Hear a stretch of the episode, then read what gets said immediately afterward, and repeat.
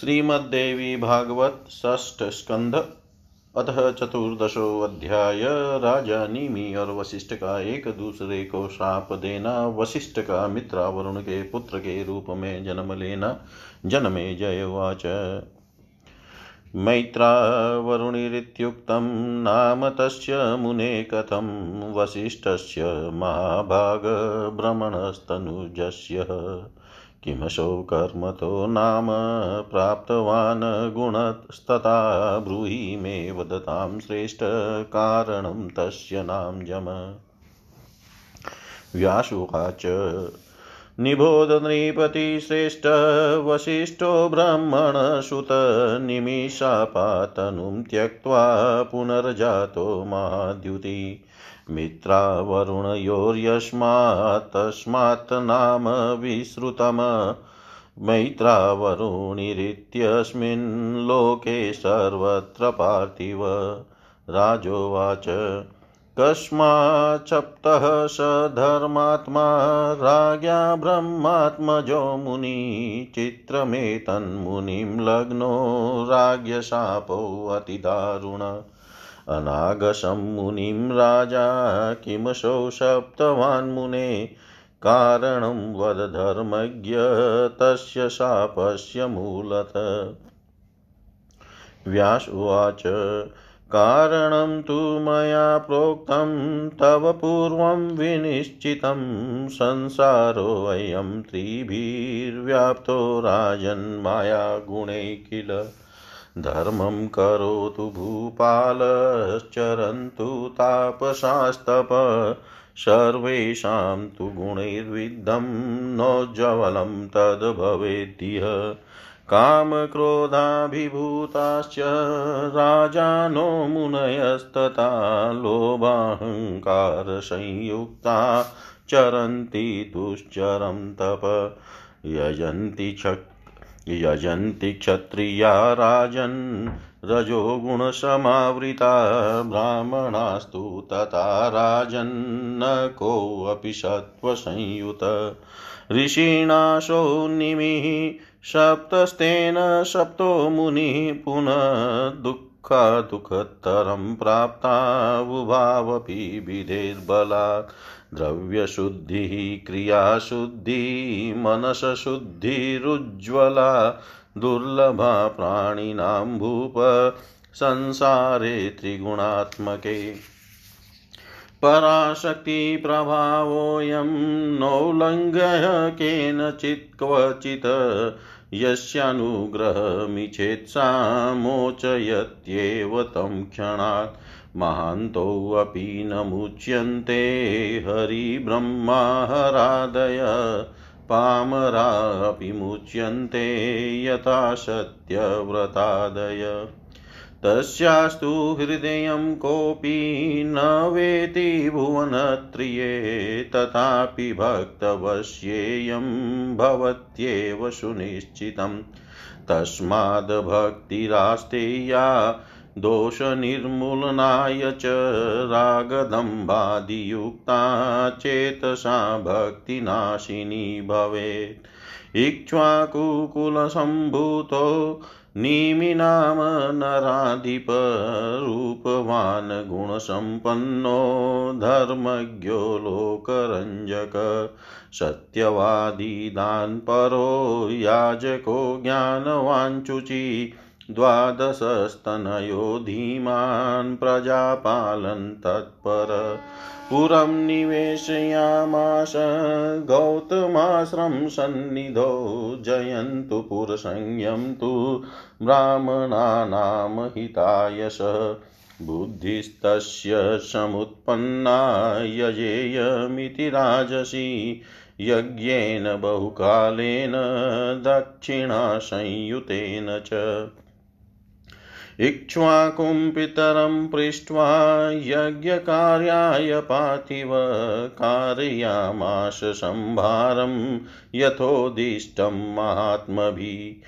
भृगु भृगुमङ्गिरसं चैव वामदेवं च गौतमं, वसिष्ठं च पुलस्त्यं च ऋचिकं पुलहं क्रतुम्। मुनिना मन्त्रयामाश सर्वज्ञानवेदपारगान् यज्ञविद्याप्रवीणाश्च तापसान् वेदवित्तमान् राजा सम्भृतः सम्भार सम्पूज्य गुरुमात्मन वसिष्ठं प्राह धर्मज्ञो विनयेन समन्वित।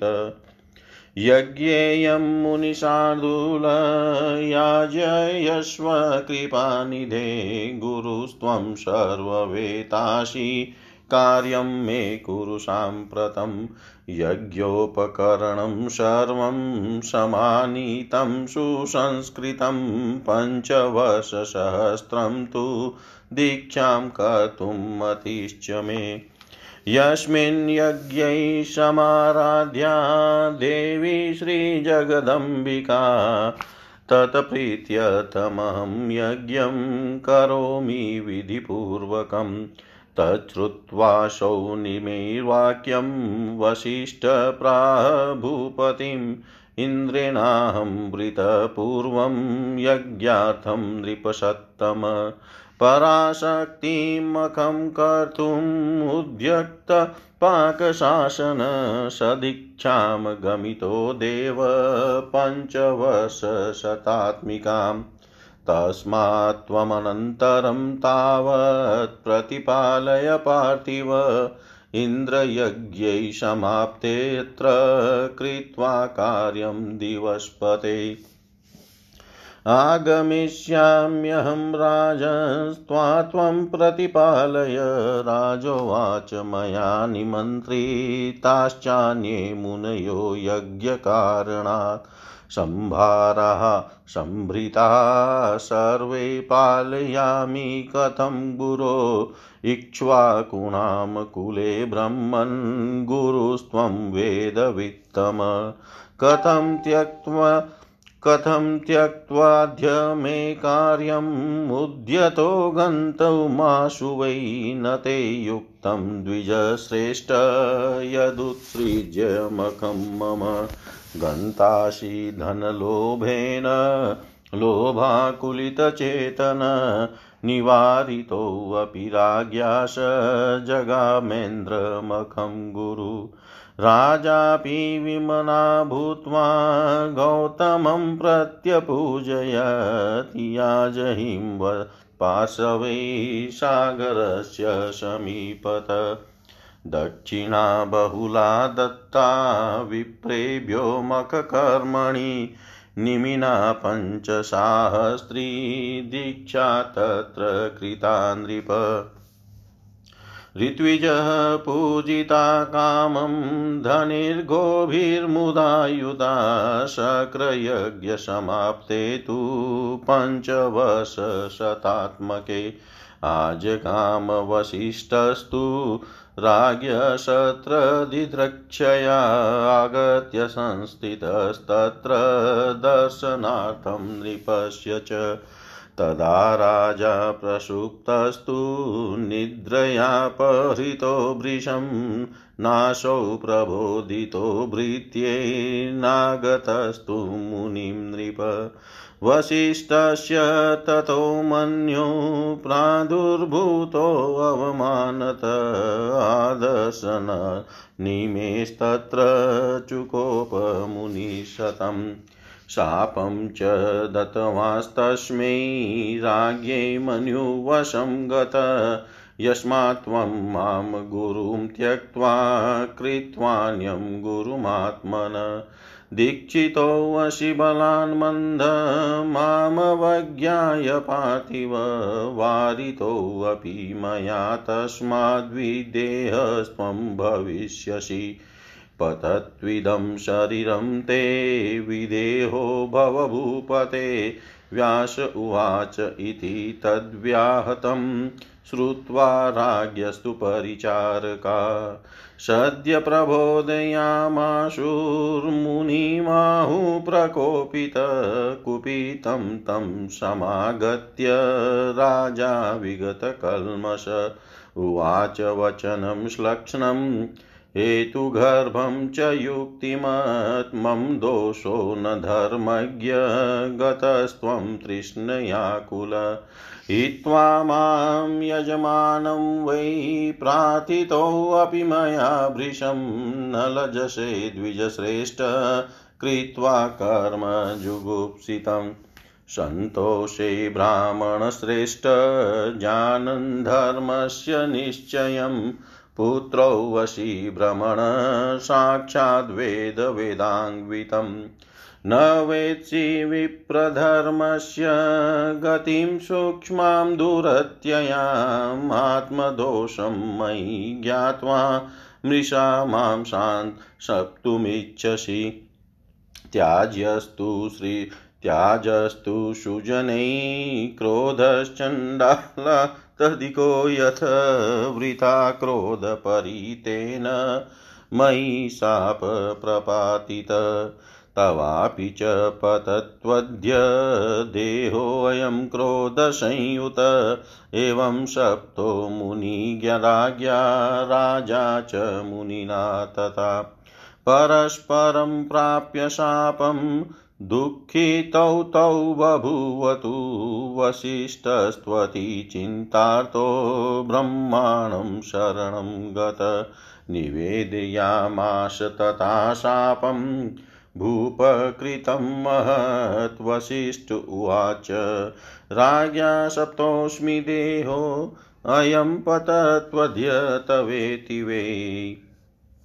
किं करोमि पितः प्राप्तं कष्टं कायप्रपातजम् अन्यदेहसमुत्पत्तौ जनकं वद साम्प्रतं। तथा मे देहसंयोगपूर्ववत्समपद्यतामादृशं ज्ञानमेतस्मिन् देहे तत्राशु तत्पित। समर्थोऽसि महाराज, प्रसादं कर्तुमर्हसि। वसिष्ठस्य वच श्रुत्वा ब्रह्मा प्रोवाच तं सुतं। मित्रावरुणयोस्तेजस्त्वं प्रविश्य स्थिरो भव। तस्मादयो निजकाले भविता त्वं न संशय। पुनर्देहं समासाद्य धर्मयुक्तो भविष्यसि, भूतात्मा वेदवित्कामं सर्वज्ञः सर्वपूजितः, एवमुक्तस्तदा पित्रा प्रययो वरुणालयम् कृत्वा प्रदक्षिणं प्रीत्या प्रणम्य च पितामहं विवेश च तयोर्देहे मित्रावरुणयो किल जीवांसेन वसिष्ठोत त्यक्त्वा देहमनुत्तमम्। कदाचित्तुर्वशी राजन्नागता वरुणालयम् यदृच्छया वरारोहा सखिगणसमावृता। दृष्ट्वा तामप्सरां दिव्यां रूपयौवनसंयुतां जातौ कामातुरो देवो तदा तामुचतुर्नृप विवशो चारु सर्वाङ्गीं देवकन्यां मनोरमां मावां त्वमन्नवध्याङ्गी वर यस्व समाकुलो विहरस्व यथा कामं स्थानेऽस्मिन् वरवर्णिनि तथोक्ता सा तथो देवी ताभ्यां तत्र स्थिता वशा कृत्वा भावं स्थिरं, कृत्वा भावं स्थिरं देवी मित्रावरुणयो गृहे सा गृहीत्वा तयोर्भावं संस्थिता चारुदर्शना तयोस्तु पतितं वीर्यं कुम्भै देवदनावृते तस्मा जातौ मुनिराजन् तस्मा जातो मुनिराजन्नद्वा वेवाति मनोहरो अगस्ति प्रथमस्तत्र वसिष्ठ चापरस्तथा मित्रावरुणयो वीर्यो तापसा वृषिषत्तमो प्रथमस्तु वनं प्राप्तो बाल एव महातपा इक्ष्वाकुस्तु वसिष्ठं तं बालं वव्रै पुरोहितं वंशस्यास्य सुखार्थं ते पालयामाश पार्थिव विशेषेण मुनिं ज्ञात्वा प्रीत्यो युक्तो बभूवः। एतते सर्वमाख्यातं वसिष्ठस्य च कारणं शापादेहान्तरप्राप्तिर्मित्रावरुणयोः कुले। शापादेहान्तरप्राप्तिर्मित्रावरुणयोः कुले। जनमे जय बोले हे महाभाग, ब्रह्मा के पुत्र मुनि, वशिष्ठ का मैत्रावरुणीय नाम कैसे पड़ा? हे वक्ताओं, में श्रेष्ठ किस कर्म अथवा गुण के कारण उन्होंने यह नाम प्राप्त किया। उनके नाम पढ़ने का कारण मुझे बताइए। व्यास जी बोले, हे नृप श्रेष्ठ, सुनिए। वशिष्ठ जी ब्रह्मा के पुत्र हैं। उन महातेजस्वी ने नीमी के साप से वह शरीर त्याग कर पुनः जन्म लिया।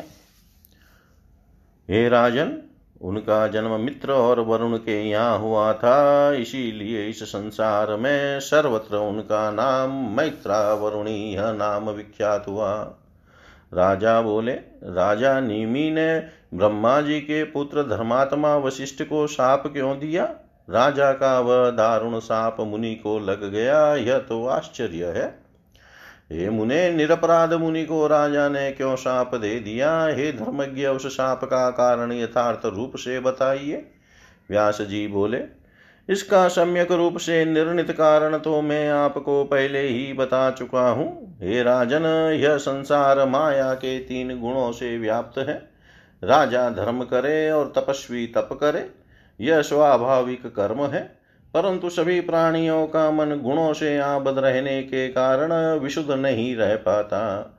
राजा लोग काम और क्रोध से अभिभूत रहते हैं और उसी प्रकार तपस्वी गण भी लोभ और अहंकार युक्त होकर कठोर तपस्या करते हैं। हे राजन, क्षत्रिय गण रजोगुण से युक्त होकर यज्ञ करते हैं, वैसे ही ब्राह्मण भी थे। हे राजन, कोई भी सत्व गुण से युक्त नहीं था। ऋषि ने राजा को शाप दिया और तब राजा ने भी मुनि को शाप दे दिया। इस प्रकार देव वशात दोनों को बहुत दुख प्राप्त हुआ। हे राजन, इस त्रिगुणात्मक जगत में प्राणियों के लिए द्रव्य शुद्धि, क्रिया शुद्धि और उज्ज्वल मन शुद्धि दुर्लभ है। यह पराशक्ति का ही प्रभाव है और कोई कभी इसका अतिक्रमण नहीं कर सकता। जिस पर वे भगवती कृपा करना चाहती है, उसे तत्काल मुक्त कर देती है। ब्रह्मा, विष्णु और महेश आदि महान देवता भी मुक्त नहीं हो पाते, किंतु सत्यव्रत आदि जैसे अधम भी मुक्त हो जाते हैं। यद्यपि तीनों लोकों में भगवती के रहस्य को कोई नहीं जानता है, फिर भी वे भक्त के वश में हो जाती है, ऐसा निश्चित है। अतः दोषों के निर्मूलन के लिए उनकी भक्ति करनी चाहिए। यदि वह भक्ति राग, दंभ आदि से युक्त हो तो वह नाश करने वाली होती है। इक्ष्वाकु वंश में उत्पन्न नीमी नाम के एक राजा थे। वे रूपमान, रूपवान, गुणवान, धर्मज्ञ, प्रजावत्सल, सत्यवादी, दानशील, यज्ञकर्ता, ज्ञानी और पुण्यात्मा थे।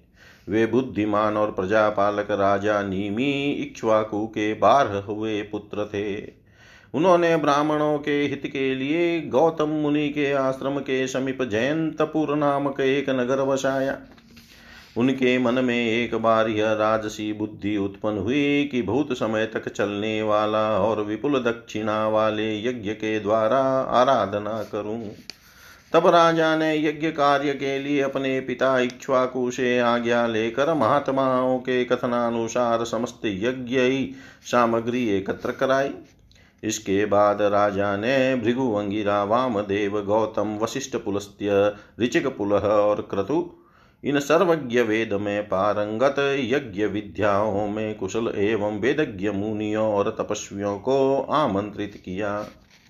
समस्त सामग्री एकत्र कर धर्मज्ञ राजा ने अपने गुरु वशिष्ठ की पूजा करके विनय से युक्त होकर उनसे कहा, हे मुनि श्रेष्ठ मैं यज्ञ करना चाहता हूँ, अतः यज्ञ कराने की कृपा करें। हे कृपा निधे, आप सर्वज्ञ हैं और मेरे गुरु हैं। उस समय आप मेरा कार्य संपन्न कीजिए, इस समय आप मेरा कार्य संपन्न कीजिए। मैंने समस्त यज्ञ ही सामग्री मंगवा ली है और उसका संस्कार भी करा लिया है। मेरा विचार है कि मैं पाँच हज़ार वर्ष के लिए यज्ञ दीक्षा ग्रहण कर लूँ। जिस यज्ञ में भगवती जगदम्बा की आराधना होती हो, उस यज्ञ को मैं उनकी प्रसन्नता के लिए विधि पूर्वक करना चाहता हूँ। निमि की यह बात सुनकर वशिष्ठ जी ने राजा से कहा हे नृप श्रेष्ठ, मैं इंद्र के द्वारा यज्ञ के लिए पहले ही वर्ण कर लिया गया हूँ। इंद्र पराशक्ति के प्रीत्यर्थ यज्ञ करने के लिए तत्पर है और देवेंद्र ने पाँच सौ वर्ष तक चलने वाले यज्ञ की दीक्षा ले ली है। अतः हे राजन, तब तक आप यज्ञ सामग्रियों की रक्षा करें। इंद्र के यज्ञ के पूर्ण हो जाने पर उन देवराज का कार्य संपन्न करके मैं आ जाऊँगा। हे राजन, तब तक आप समय की प्रतीक्षा करें। राजा बोले, हे गुरुदेव, मैंने यज्ञ के लिए दूसरे बहुत से मुनियों को निमंत्रित कर दिया है, तथा समस्त यज्ञ ही सामग्रियाँ भी एकत्र कर ली है। मैं इन सबको इतने समय तक कैसे सुरक्षित रखूँगा? हे भ्रमण आप इक्ष्वाकु वंश के वेद वेता गुरु हैं। आज मेरा कार्य छोड़कर आप अन्यत्र जाने के लिए क्यों उद्यत है?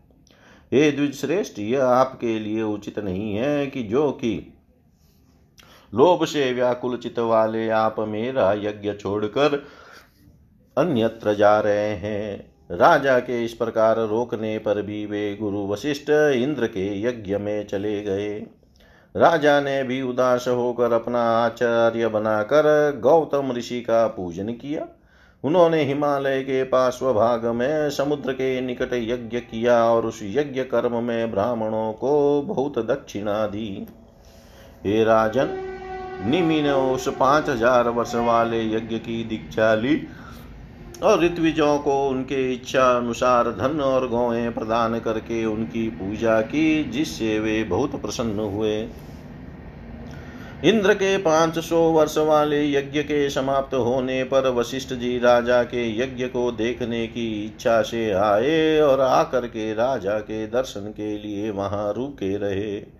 उस समय राजा निमि सोए हुए थे और उन्हें गहरी नींद आ गई थी। सेवकों ने उन्हें नहीं जगाया, जिससे वे राजा मुनि के पास न आ सके।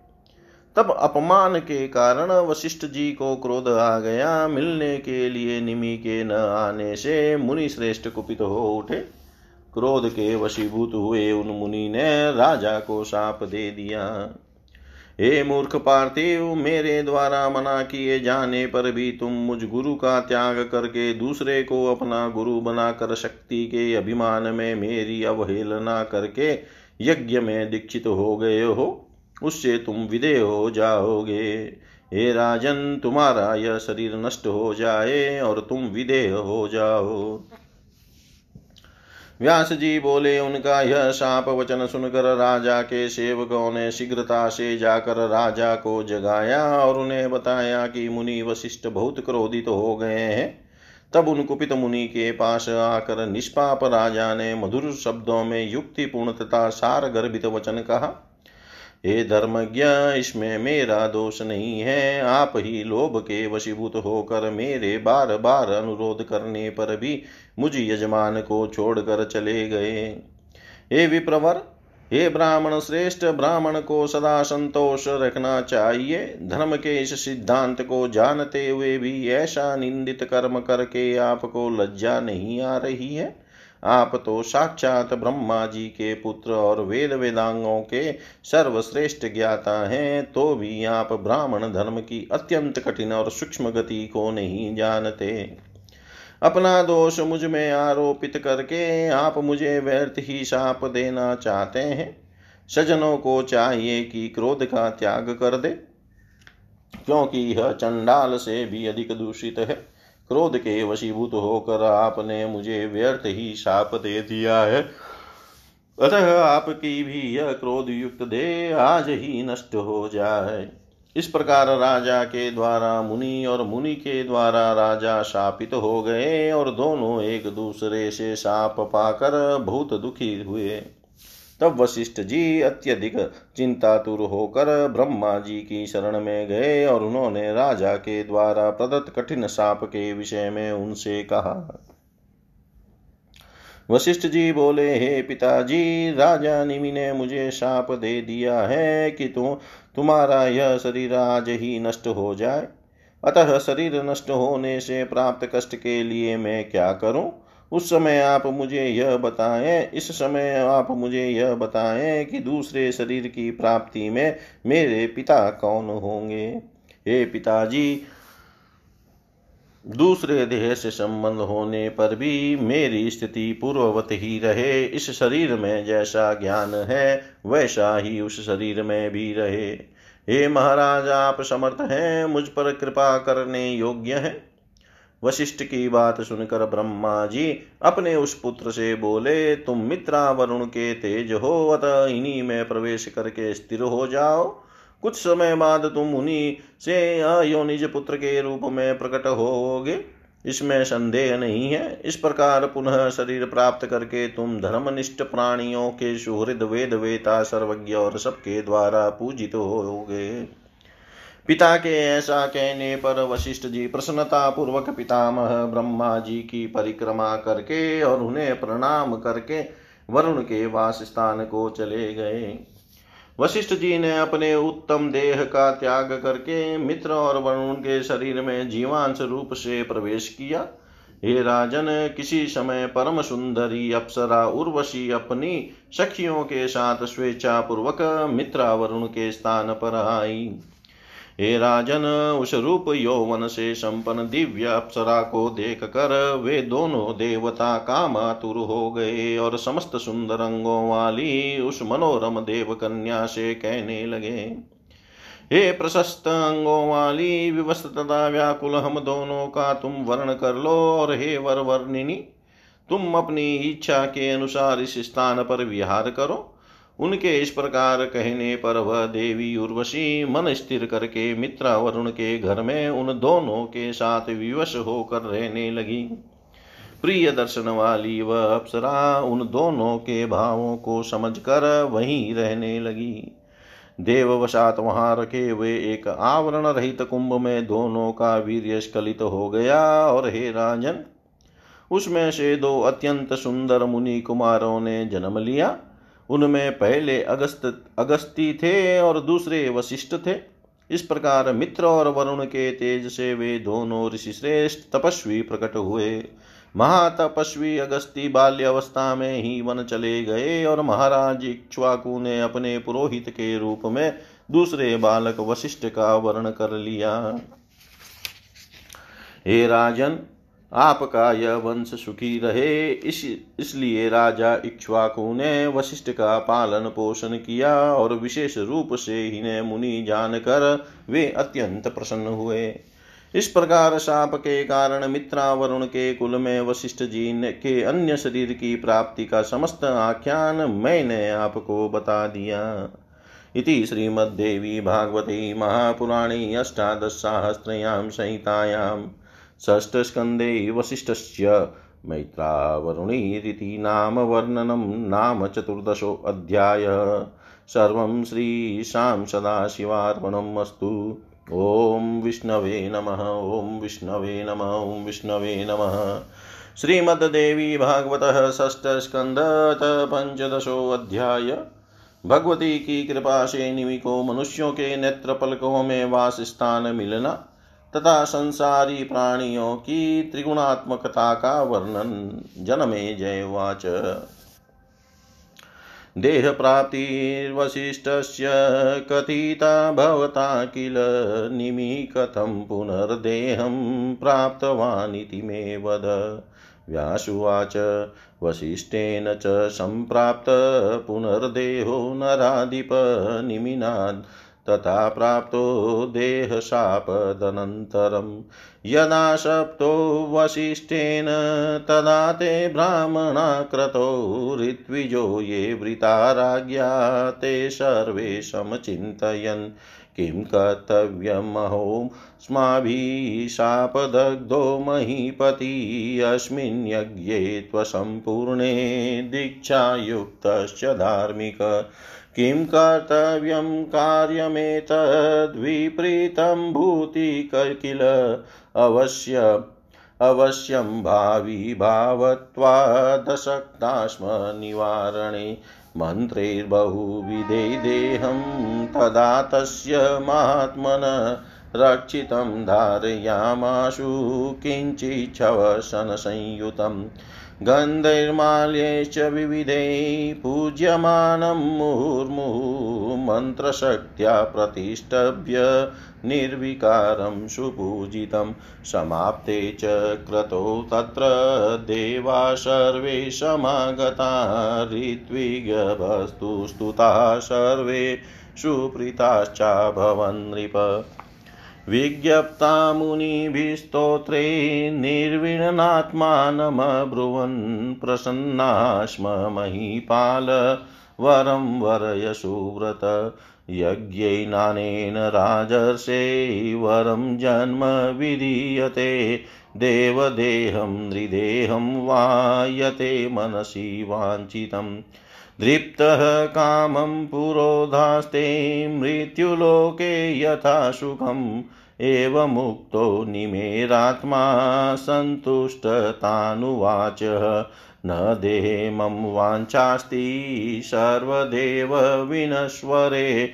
वासो मे सर्वसत्त्वानां दृष्टावस्तु शुरोत्तमा नेत्रेषु सर्वभूतानां वायुभूतश्चराम्यहम् एवमुक्ता सुरास्तत्र निमिरात्मान्मब्रुवन्।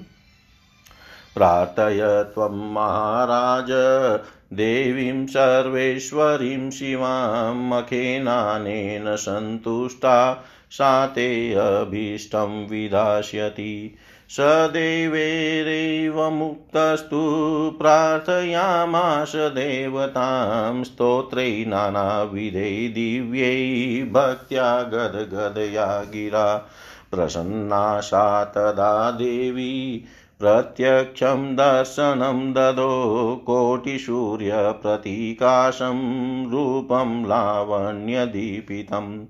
दृष्ट्वा प्रमुदिता सर्वे कृतकृत्याश्च चेतसि प्रसन्नायां देवतायां राजा वरं नृप ज्ञानं तद्विमलं देहि येन मोक्षो भवेदपि नेत्रेषु सर्वभूतानां निवासो मे भवेदिति ततः प्रसन्ना देवेशी प्रोवाच जगदम्बिका ज्ञानं ते विमलं भूयात् प्रारब्धस्यावशेषत। नेत्रेषु सर्वभूतानां निवासोऽपि भविष्यति। निमिषं यान्ति चक्षुषी त्वत्कृतेनेव देहिनाम् तव वासात् सनिमिषा मानवा पशवस्तथा पतङ्गाश्च भविष्यन्ति पुनश्चानिमिषासुरा इति दत्त्वा वरं तस्मै तदा श्रीवरदेवता आमन्त्रय च मुनि सर्वास्तत्रैवान्तर्हिताभवत् अन्तर्हितायां देव्यां तु मुनयस्तत्र संस्थिता विचिन्तय विधिवत् सर्वे निमे देहं समाहरन्। अरणिं तत्र संस्थाप्य ममन्थुर्मन्त्रवत्तदा मन्त्रहोमेर्महात्मानं पुत्रहेतोर्निमेरत अरण्याममत्यमानायां पुत्रप्रादुर्भूतदा सर्वलक्षणसम्पन्न साक्षानिमिर्वा निमिरिवापर अरण्यामथनाज्जातस्तस्मान्मिथिरिति स्मृत येनायं जनका जातस्तेनाशो जनको भवत्। विदेहस्तु निमिर्जातो यस्मात्तस्मात् धन्वये समुद्भूतास्तु राजानो विदेहा इति कीर्तिता। एवं निमिषुतो राजा प्रथितो जनको नगरी निर्मिता तेन गङ्गातीरे मनोहरा। मिथिलेति सुविख्याता गौपुराटालसंयुता धनधान्यसमायुक्ता हटशाला विराजिता वंशेऽस्मिन्येऽपि राजान्नस्ते सर्वे जनकास्तथा विख्याता ज्ञानिनः सर्वे विदेहा परिकीर्तिता।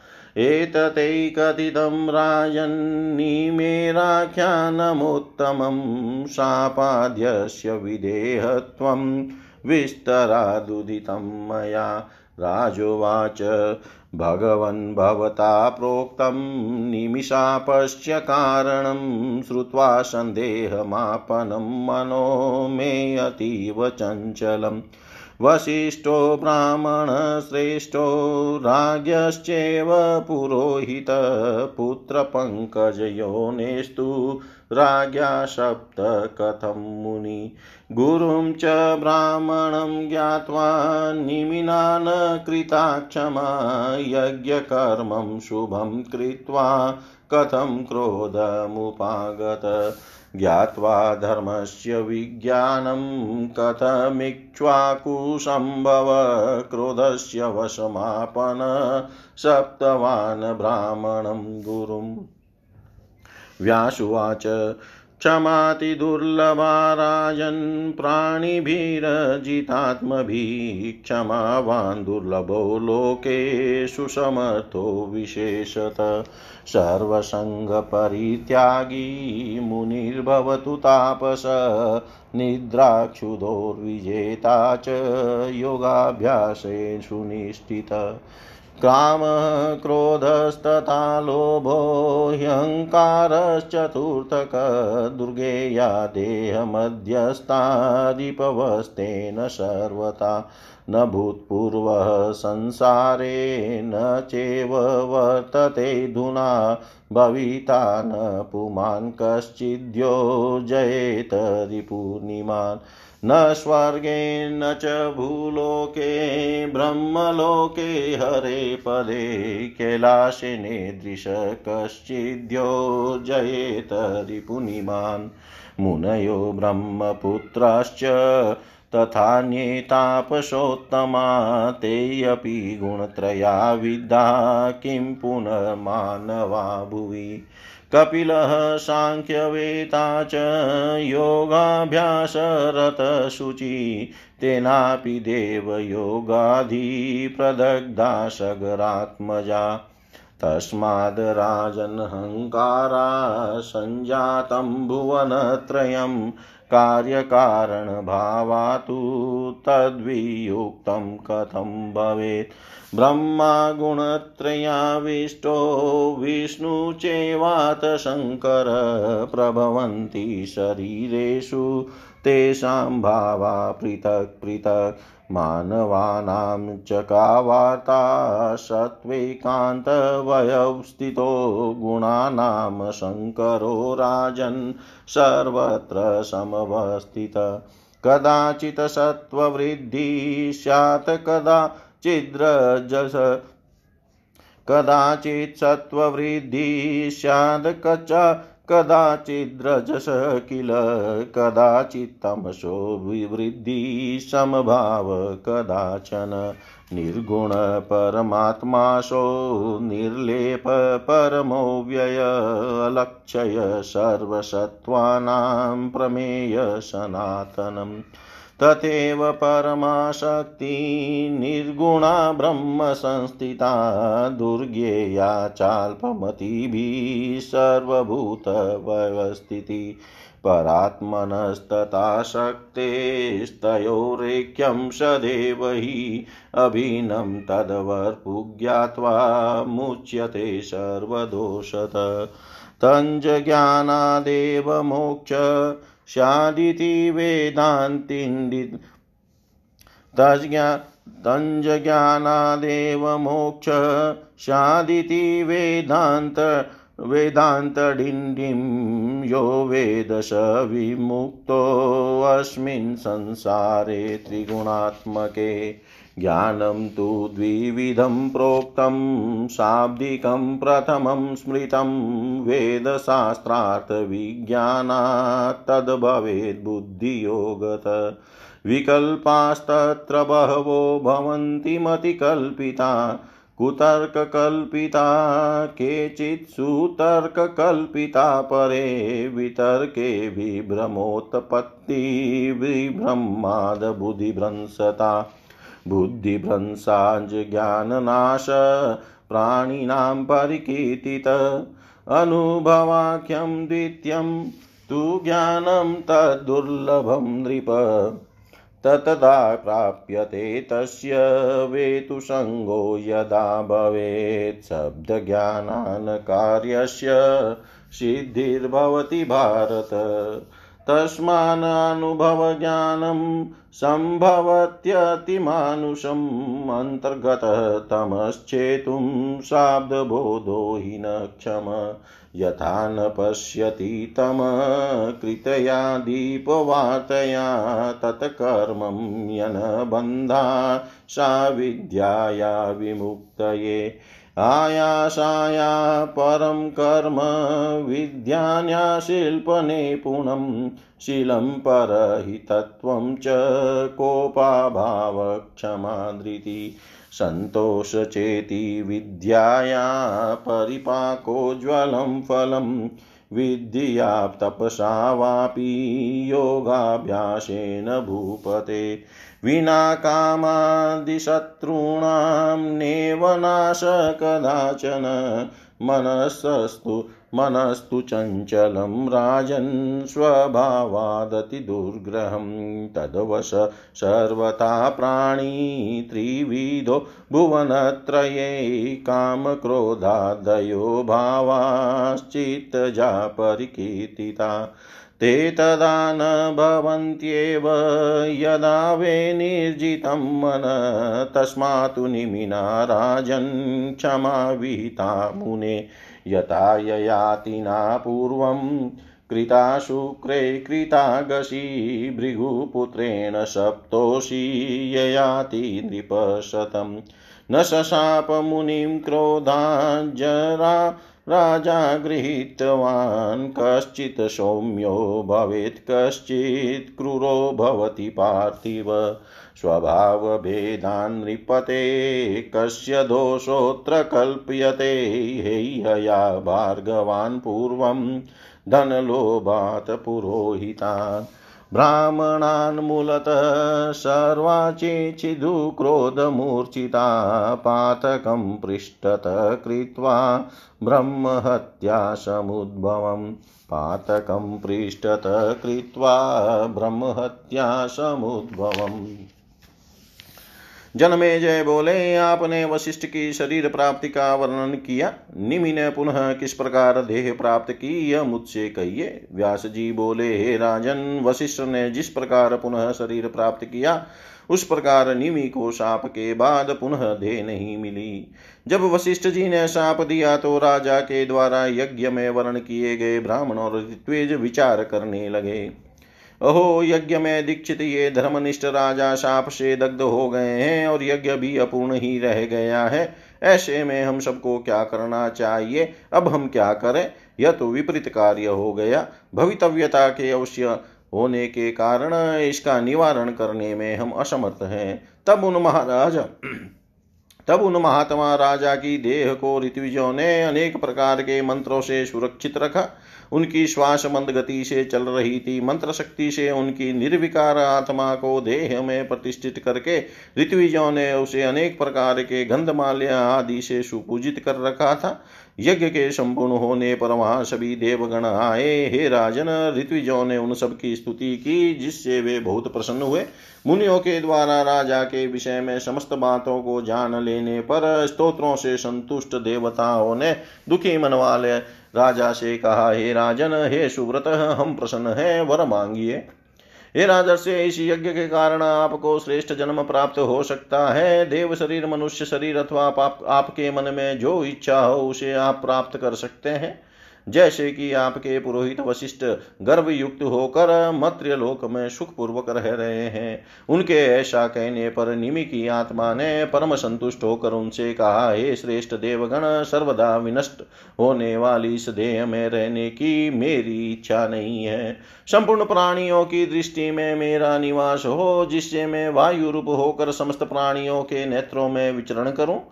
उनसे ऐसा कहे जाने पर देवताओं ने निमि की आत्मा से कहा, हे महाराज, आप कल्याणकारिणी तथा सबकी ईश्वरी भक्ति की, भगवती की आराधना करें। आपके इस यज्ञ से प्रसन्न होकर वे आपका अभिष्ट अवश्य पूर्ण करेगी। देवताओं के ऐसा कहने पर उन्होंने अनेक प्रकार के दिव्य स्त्रोत्रों द्वारा भक्ति पूर्वक गदगदवाणी में देवी की प्रार्थना की।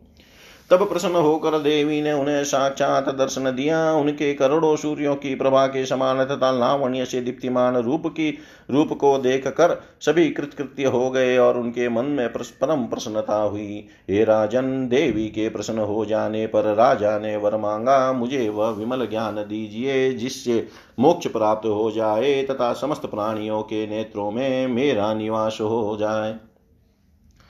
तब प्रसन्न हुई देवेश्वरी जगदम्बा ने कहा, तुम्हें विमल ज्ञान प्राप्त होगा, परंतु अभी तुम्हारा प्रारब्ध शेष है। समस्त प्राणियों के नेत्रों में तुम्हारा निवास भी होगा। तुम्हारे कारण ही प्राणियों के नेत्रों में पलक गिराने की शक्ति होगी। तुम्हारे निवास के कारण ही मनुष्य पशु तथा पक्षी निमिष पलक गिराने वाले तथा देवता निमिष पलक न गिराने वाले होंगे। इस प्रकार उन राजा को वर देकर और सब मुनियों को बुलाकर वे श्री वरदायिनी भगवती, वहीं अंतर ध्यान हो अंतर ध्यान हो गई। देवी के अंतर्दान हो जाने पर वहाँ उपस्थित मुनिगण विधिवत विचार करके निमि के शरीर को ले आए और पुत्र प्राप्ति के लिए उस पर अरणी काष्ट रखकर वे महात्मा मंत्र पढ़कर मंत्र होम के द्वारा निमि के देह का बंध मंथन करने लगे। तब अरणी के मंथन से एक पुत्र उत्पन्न हुआ, जो समस्त लक्षणों से संपन्न और साक्षात दूसरे निमि की भांति था। अरणी के मंथन से इसका जन्म हुआ था, अतः यह मिथि। ऐसा कहा गया और जनक के जन्म होने के कारण जनक यह नाम वाला हुआ राजा निमि विदेह हुए, अतः उनके कुल में उत्पन्न सभी राजा विदेह, ऐसा कहे गए। इस प्रकार निमि के पुत्र राजा जनक प्रसिद्ध हुए। उन्होंने गंगा के तट पर एक सुंदर नगरी का निर्माण कराया, जो मिथिला के नाम से विख्यात है। यह गोपुरों टालिकाओं तथा धन धान्य से संपन्न और बाजारों से सुशोभित है। इस वंश में जो अन्य राजा हुए, वे सभी जनक कहे गए। वे सभी विख्यात ज्ञानी और विदेह कहे जाते हैं। हे राजन, इस प्रकार निमि की उत्तम कथा का मैंने आपसे वर्णन किया। साप के कारण उनके विदेह होने को भी मैंने विस्तार से कह दिया। राजा बोले, हे भगवान, आपके निमि के साप आपने निमि के साप का कारण बताया। इसे सुनकर मेरा मन संशयग्रस्त और अत्यंत चंचल हो गया है। वशिष्ठ जी श्रेष्ठ ब्राह्मण थे, राजा के पुरोहित थे और वे कमल योनि ब्रह्मा जी के पुत्र थे। तब राजा नीमी ने उन मुनि को कैसे साप दिया? निमि ने उन्हें गुरु और ब्राह्मण जानकर क्षमा क्यों नहीं किया? यज्ञ जैसा शुभ कार्य करने पर भी उन्हें क्रोध कैसे आ गया? धर्म का रहस्य जान करके भी वे इक्ष्वाकु वंश में उत्पन्न राजा ने क्रोध के वशीभूत होकर अपने ब्राह्मण गुरु को साप क्यों दिया? व्यास जी बोले, हे राजन, अजितेंद्रिय प्राणियों के लिए क्षमा अत्यंत दुर्लभ है। विशेष रूप से सामर्थ्यशाली व्यक्ति का क्षमाशील होना इस संसार में दुर्लभ है। मुनि को चाहिए कि वह सभी आसक्तियों का परित्याग करने वाला, तपस्वी निंद्रा तथा भूख पर विजय प्राप्त करने वाला और योगाभ्यास में सम्यक रूप से निष्ठा रखने वाला हो। काम क्रोध, लोभ और चौथा अहंकार ये शत्रु शरीर में सदा विद्यमान रहते हैं, जो सर्वथा दुर्गेय होते हैं। संसार में न पहले कोई व्यक्ति हुआ है, न इस समय है और न तो आगे होगा जो इन शत्रुओं को जीत सके। न सर न स्वर्ग में, न पृथ्वी लोक में, न ब्रह्म लोक में, न विष्णु लोक में और न तो कैलाश में भी ऐसा कोई व्यक्ति है जो इन शत्रुओं को जीत सके। जो मुनिगण ब्रह्मा जी के सभी पुत्र तथा अन्य श्रेष्ठ तपस्वी लोग हैं, वे भी तीनों गुणों से बंधे रहते हैं तो मत्र्य लोक के मनुष्यों की बात ही क्या? कपिल मुनि सांख्य शास्त्र के ज्ञाता, योगाभ्यास परायण और शुद्ध चित वाले थे, किंतु उन्होंने भी देववश सगर पुत्रों को भस्म कर दिया। अतः राजन, कार्य कारण स्वरूप अहंकार से ही यह त्रिलोक उत्पन्न हुआ है तो फिर मनुष्य उससे वियुक्त कैसे रह सकता है? ब्रह्मा, विष्णु और शिव भी त्रिगुण से बंधे हुए हैं। उनके भी शरीरों में गुणों के पृथक पृथक भाव उत्पन्न होते हैं। जब एकमात्र सत्व प्रधान देवताओं की भी यही स्थिति है तो फिर मनुष्यों की बात क्या बात? हे राजन, गुणों का शंकर मेल सर्वत्र विद्यमान है। कभी सत्व गुण की वृद्धि होती है, कभी रजोगुण की वृद्धि होती है, कभी तमोगुण की वृद्धि हो जाती है, और कभी तीनों गुण बराबर हो जाते हैं। वे परमात्मा निर्गुण, निर्लेप, परम विनाशी सभी प्राणियों से अलक्ष्य, प्रमेय और सनातन है। उसी प्रकार वे परमाशक्ति भी निर्गुण ब्रह्म में स्थित अल्प बुद्धि प्राणियों के द्वारा दुर्गे ये समस्त प्राणियों की आश्रय है। परमात्मा और पराशक्ति उन दोनों में सदा से ऐक्य है। उनका स्वरूप अभिन्न है, यह जानकर प्राणी समस्त दोषों से मुक्त हो जाता है, इस ज्ञान से मुक्ति हो जाती है। यह वेदांत का डिंडिम घोष है। जो यह जान लेता है, वह इस त्रिगुणात्मक संसार से मुक्त हो जाता है। ज्ञान भी दो प्रकार का कहा गया है। प्रथम शाब्दिक ज्ञान बताया गया है। वह ज्ञान बुद्धि की सहायता से वेद और शास्त्र के अर्थ विज्ञान द्वारा प्राप्त हो जाता है। बुद्धि भिन्न के अनुसार इस ज्ञान के भी बहुत से भेद हो जाते हैं। इनमें से कुछ ज्ञान कुतर्क से और कुछ सुतर्क से कल्पित होते हैं। कुतर्कों से भ्रांति की उत्पत्ति होती है और विभ्रम से बुद्धि नाश हो जाता है। बुद्धि नाश से प्राणियों का ज्ञान नष्ट हो जाना कहा गया है। हे राजन, अनुभव नामक वह दूसरा ज्ञान तो दुर्लभ होता है, वह ज्ञान तब प्राप्त होता है जब उसके जानने वाले का संग हो जाए। हे भारत, शब्द ज्ञान से कार्य की सिद्धि नहीं होती, इसलिए अनुभव ज्ञान अत्यंत अलौकिक होता है। शब्द ज्ञान अंतकरण के अंधकार को दूर करने में उसी प्रकार समर्थ नहीं है, जैसे दीपक संबंधी वार्ता करने से अंधकार नष्ट नहीं होता। कर्म वही है जो बंधन न करे और विद्या वही है जो मुक्ति के लिए हो। अन्य कर्म तो मात्र परिश्रम के लिए होता है, तथा दूसरी विद्या तो मात्र शिल्प संबंधी कौशल है। शील परोपकार, क्रोध का अभाव, क्षमा, धैर्य और संतोष, यह सब विद्या का अत्यंत उत्तम फल है। हे भूते, हे भूपते, विद्या तपस्या अथवा योगाभ्यास के बिना काम आदि शत्रुओं का नाश कभी नहीं हो सकता। हे राजन, मन चंचल और स्वभावत अति दुर्ग्रह, दुग्रह होता है। तीनों लोकों में तीनों प्रकार के प्राणी उसी मन के वश में रहते हैं। काम क्रोध आदि भाव चितजन्य कहे गए हैं। यह सब उस समय नहीं उत्पन्न होते जब मन पर विजय पाली जाती है।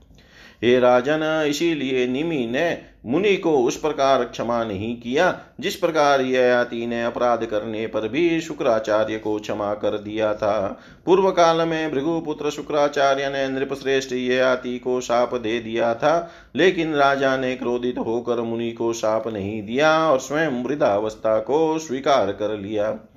हे राजन, कोई राजा शांत स्वभाव और कोई क्रूर होता है। स्वभाव के भेद होने के कारण इसमें किसका दोष कहा जाए?